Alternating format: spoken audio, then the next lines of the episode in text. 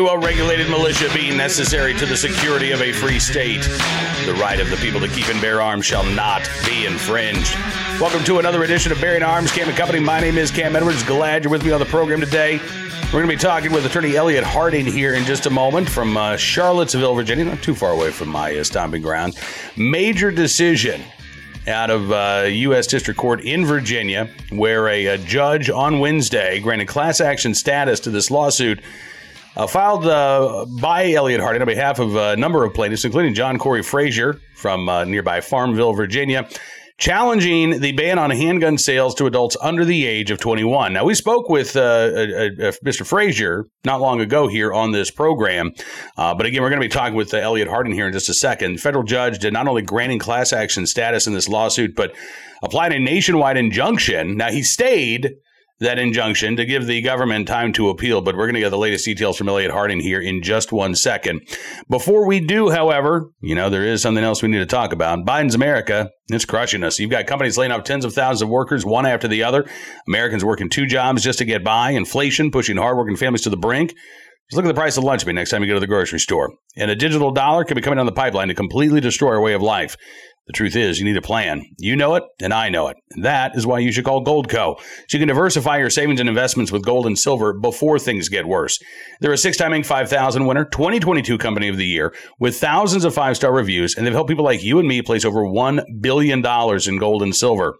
They're offering up to $10,000 in free silver while supplies last. And if you call them today, Qualified callers will get a free Ronald Reagan half ounce silver coin. So don't wait. Call Goldco at 855 412 3806 today.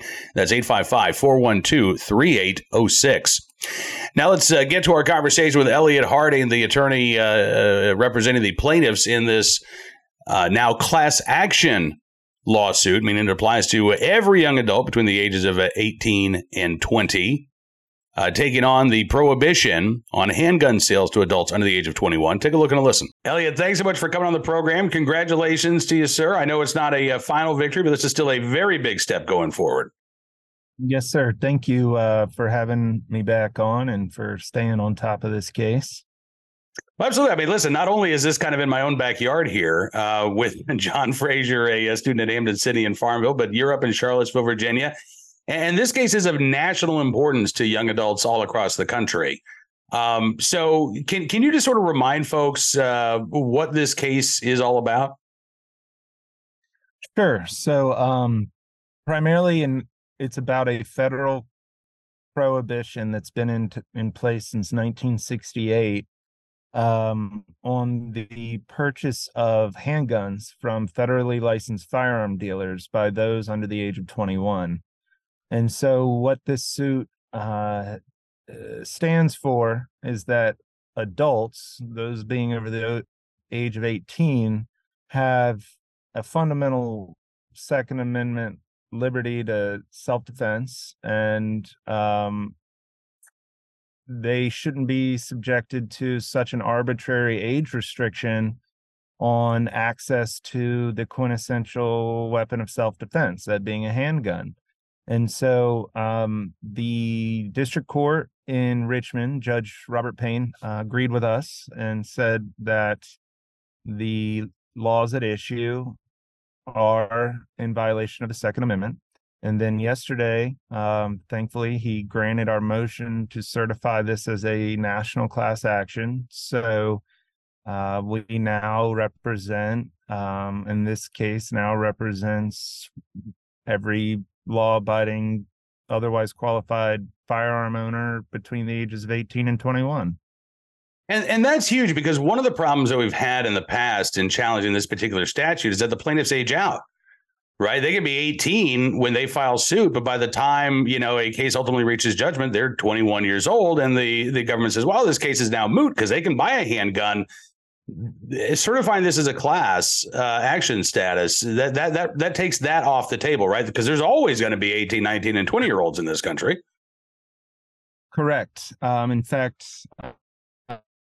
i previously represented two individuals out of the charlottesville area in a similar federal case um, that made its way to the fourth circuit court of appeals where the circuit ruled in our favor but about a week or two after the decision, my last plaintiff did turn 21 and and the court had to vacate its decision due to it being moot. And so we refiled it with different plaintiffs who were willing and ready and wanted to uh, bring the same style of action. And rather than having to go out and find some organizational plaintiffs, such as, um, you know, any group, it could have been the NRA or the Gun, Gun Owners Association of America, um, or uh, several different advocacy groups. We didn't feel like that should be a requirement um you know it's an individual liberty and and the idea that you can't seek you know justice in your own individual name uh, just because of again the government's unlawful timing restrictions um didn't sit well with us and so we sought the class uh, for that reason to maintain permanent standing and uh, thankfully the judge agreed Absolutely. Now, um, the, next step here uh, is up to DOJ, right? They can appeal uh, both parts of the judge's order here. They can they can appeal the injunction that was uh, granted and stayed. They can appeal the uh, class action certification. Um, and do you expect that they'll do that to the Fourth Circuit? Well, they've already.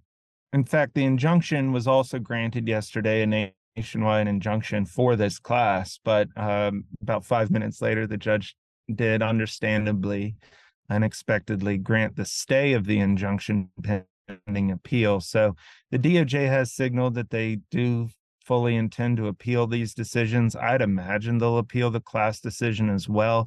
I don't find that that'll be substantively uh, the biggest issue. Um, obviously, the merits of the case are what's uh, what we really are concerned about.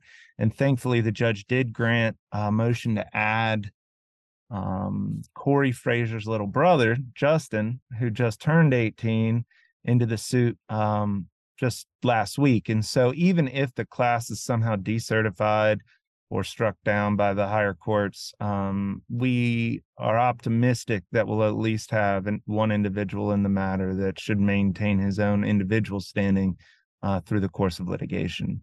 Well, I would hope, given that the Fourth Circuit again had to vacate that earlier case because the plaintiffs had aged out, I, I would I would hope that that would uh, have an impact on their decision in terms of keeping this as a class action because they understand the stakes here. But I want to go back to the uh, the arguments that DOJ raised, uh, the arguments that that uh, Judge Payne rejected. Um, DOJ says, look, even though 18, 19, and 20 year olds can't go into a gun store and, and buy a handgun, as you say, the quintessential self defense uh, firearm, they can they can get a gun through a gift right a family member could buy a handgun for them and then gift it to them there are there are ways that that some young adults under the age of 21 uh, could acquire a handgun. That that didn't go far enough for for judge payne did it? No um that doesn't no. I found that argument not just well it didn't sit with well with me personally. Um there's no third party access doctrine to exercising your civil liberties. Imagine any other imagine having to ask your parents as an adult to be able to speak freely or require a warrant or ask for an attorney. Um, and as i argued oral argument to the court who's to say that the parent is a qualified firearm purchaser? They might be a felon or a domestic abuser or a drug user. They might be the person that the individual is trying to protect themselves from right? Uh, maybe a perhaps a very abusive parent you know who's to say they even have parents right and so there's there's a litany of arbitrary reasons why that type of argument falls apart. Um, you, your fundamental liberties cannot be dependent on some third party in in that fashion. Did the DOJ uh, were they able to muster any evidence that uh, that there were long-standing historical analogs to prohibiting adults, uh, young adults, from from exercising their Second Amendment rights at some point in the past? not based on age. Um, certainly, there were a handful of you know unconstitutional today prohibitions on firearm ownership at the time. Right? Um, there were restrictions based on race, based on national origin, based on a lot of different factors that we today would never even consider. Um, as far as age is concerned, no. At the time of the founding, there weren't any, and in fact, we put forth plenty of evidence that you know we're not arguing for anyone less than 18 here because we did we assume that and we argue that adulthood is the is the requisite threshold for fully vesting your fundamental liberties but in 1791 having just come out of the revolutionary war it's not as if those under 18 were the ones that needed those firearms entire military was effectively um, built out of folks 16 and and older, even younger, depending on which colony you were coming from. And the founders themselves, uh, several of them at the time of the revolution were under the age of 21 um, when going into war. So to think that the founders expected for an arbitrarily set a standard or restriction on adult firearm ownership had no precedent uh, when it came to our founding doctrines. Yeah, and, and it's interesting that they're trotting out the uh, well. Listen, there were laws that disarmed uh, freed slaves. There were uh, laws that disarmed Catholics. There were laws that disarmed all of these uh, the, these groups, right? The, these classes that were determined to be too dangerous. And and yes, these would be appalling today. They would be clearly unconstitutional today. But that's what we're going to rely on to uphold this statute. I mean, if it was unconstitutional, if it's considered unconstitutional today uh, and abhorrent today um, if that's the best evidence that they can muster, I mean, it really does show the weakness of their case. Yeah, it does. Um, in fact, it was a awkward argument, awkward time, I think, during oral argument when Judge Payne rightfully asked, um, who else, you know, when asking the United States, who else didn't qualify as being part of the people that are being protected by the Second Amendment. And his argument was do you think that they fall outside of the definition today? Because you have to take it one way or the other. You can't split it and say, oh, well, everybody who was outside of the definition in 1791 is today, but these people aren't. It was, uh, they had to take that position. And I would, I, I don't pity them but for having to argue it but part of me you know understands that that's a that's a tough that's a tough stance to have to take especially when in theory you're representing the united states of america which is supposed to be protecting your civil liberties. That's right absolutely. Um, so so what's the next step for you in this case elliott? Um literally today uh going to be filing some fo- follow-up documents with the court. Um, we I would expect within the next couple weeks the DOJ will file their notice of appeal um, after a final judgment is entered. Um, there have been final orders, but there's a one final judgment that has to go in before um, the appeal can be submitted, and then we'll just start the clock to the Fourth Circuit. I'm hopeful that the Fourth Circuit will just take this case en banc, meaning all 15 judges will hear it rather than us having to go to a three judge panel first. Um, that will hopefully expedite this process so that it doesn't drag on unnecessarily. Um, and I'm optimistic that they'll do that because they did already consider it once in the Hirschfeld case. And now that we have a nas- nationwide class, it should raise it to such a degree of importance that they would uh, hopefully grant it just being a one-time full circuit hearing. Yeah, that's our hope. All right. Well, fingers crossed that uh, that is indeed the case. We'll be uh, following up with you again uh, in, in the near future because, yeah, we are going to keep a close eye on Fraser v. ATF. Uh, but again, congratulations on an important victory. Uh, we'll see what DOJ has to say going forward. But uh, Elliott Harding, thank you so much for coming on the program today. I appreciate Elliott joining us on the program and uh, looking forward to giving you more details here in the very near future about Fraser versus ATF. Right now, let's turn our attention to today's armed citizen story, our good deed of the day, and our recidivist report. We'll start there with a, a case out of Los Angeles. Suspect in a South Los Angeles crash that killed three Uber passengers was out on probation for attempted murder. That's right. And now facing even more serious charges. The uh, suspect, according to ABC 7, 31 year old Gregory Black, now facing three counts of vehicular manslaughter after a, a two car crash this past weekend.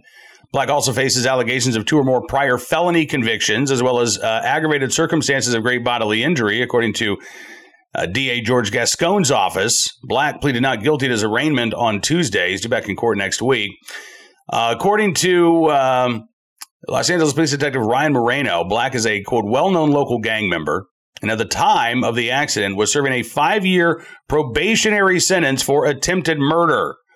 Moreno said that the Black's past includes 11 felony bookings as well as three prior convictions, adding that uh, Black had two strikes against him, including a quote super strike under California law, which raises the question why on earth was he given probation for attempted murder? Well, the answer might lie in uh, George Gascon's sentencing policies, although the DA so far has uh, remained pretty tight lipped about this. The uh, DA uh, or a DA's office statement says that Black was placed on probation, quote, following a careful review of the evidence in that case. Well, if the evidence was enough for a guilty plea for attempted murder, then why wasn't the evidence strong enough for, I don't know, any time behind bars, especially given Mr. Black's previous criminal history? Again, don't know the answer to that question, but uh, I suspect that uh, something, uh, a lot of it has to do with um, the underguiding philosophy and ideology of the head of the LA District Attorney's Office, George Gascon. Today's armed citizen story from Nashville, Tennessee, where uh, police say no charges have been applied in a uh, shooting at an auto shop in uh, Antioch. The uh, Nashville Metropolitan Police Department investigating that case started uh, apparently a Wednesday night. According to the uh, Nashville Metropolitan Nashville Police Department, a 33 year old man drove to uh, a Valvoline instant oil change station around 11:30 Wednesday night and asked if uh, somebody could help him put air in one of the tires in his car. No one was around to assist him, so he started using the hose himself. One of the employees of the shop, uh, Terrence Smith, 22 years old, told the man he's not allowed to do it and then took the hose away from him. The uh, man began arguing with Smith, which prompted the manager, 32 year old of Brooklyn Key, to instruct the man to leave. The man then punched Smith in the face uh, Smith pushed the man back. That's when a fight began. Police say that the manager then retrieved a pistol from his vehicle, returned to the two men who were fighting. The employee pushed the man into the driver's seat of the car and then turned to walk away. Like, okay, you're in your car, you're done, get the hell out of here. That's when the man grabbed a gun from inside his vehicle and started firing. The employee was hit in the arm and the hip. And when the manager saw this, he fired one shot at the man, striking him in the head. The uh, man pronounced dead at the scene. The customer, excuse me, the employee of the store transported to the hospital, listed at uh, last report in stable condition. Uh, the uh, police department reported that the man's gun was taken from the scene by an unidentified man after the shooting. So apparently, somebody just strolled up, took the gun, and then walked away. Uh, so far, no charges have been filed. Self defense claims are being investigated. Uh, but right now, if the evidence uh, is as the narrative suggests, this would be a clear cut case of self defense. So we will uh, keep our eyes on the story, bringing more details as they become available. Finally, today, our good deed of the day in the right place at the right time, willing and able to do the right thing in Pennsylvania. Neighbors who helped to rescue a Pennsylvania woman from her burning home. This was in a coal Township. 18 year old Curtis Lar is uh, being hailed as a hero after he ran to the woman's rescue and was uh, able to save her life again from that uh, burning building. New York Post reporting. Uh, uh, Lars said it was just surreal, like all in the moment. I don't know. I was just running. I didn't have any shoes on. I was just trying to help the lady. He grabbed a uh, ladder nearby, handed it off to neighbors who placed it against the back of the home where the woman was trapped on the second floor. Lars said he could feel the heat from the flames as he handed off the ladder, saw broken glass shooting out of the home. He said it was hot. I mean, in the moment, I didn't even realize how smoky and how hot it was back there, but it was pretty intense when you're that close to the fire. So after running barefoot to the home, grabbing the ladder to uh, save the woman, she was able to climb out of that second story window, down the ladder to safety, apparently covered in ash from the blaze, taken to a local hospital, but she is expected to be okay. Lars said uh, her hair was burnt off. She was, again, covered in ash, but um, no life threatening injuries, thankfully, uh, because of the quick thinking and the fast actions of the woman's neighbors, uh, starting with 18 year old Curtis Lar in the right place at the right time, willing and able to do the right thing. We thank you very much, and a, a tip of the hat. The hat to that young man. Now, that is going to do it for this edition of Bearing Arms Cam and Company. I want to thank you for being a part of the program. As always, I will not be with you next week But we'll pick things back up again in uh, just a few days. Uh, we will have the latest Second Amendment news and information still posted at bearingarms.com in my absence. So I would encourage you to check out the website. If you like what you see, you can always become a VIP or VIP Gold member. Just go to bearingarms.com slash subscribe. Use the promo code GUNRIGHTS, and you can get a significant savings on your VIP membership. As our way of saying thanks for showing your support, we're going to give you exclusive content you won't find anywhere else. News stories and analysis of the matter, just like the support that you've provided. So thank you again. Enjoy your weekend, and uh, until we talk again, be well, be safe, and be free.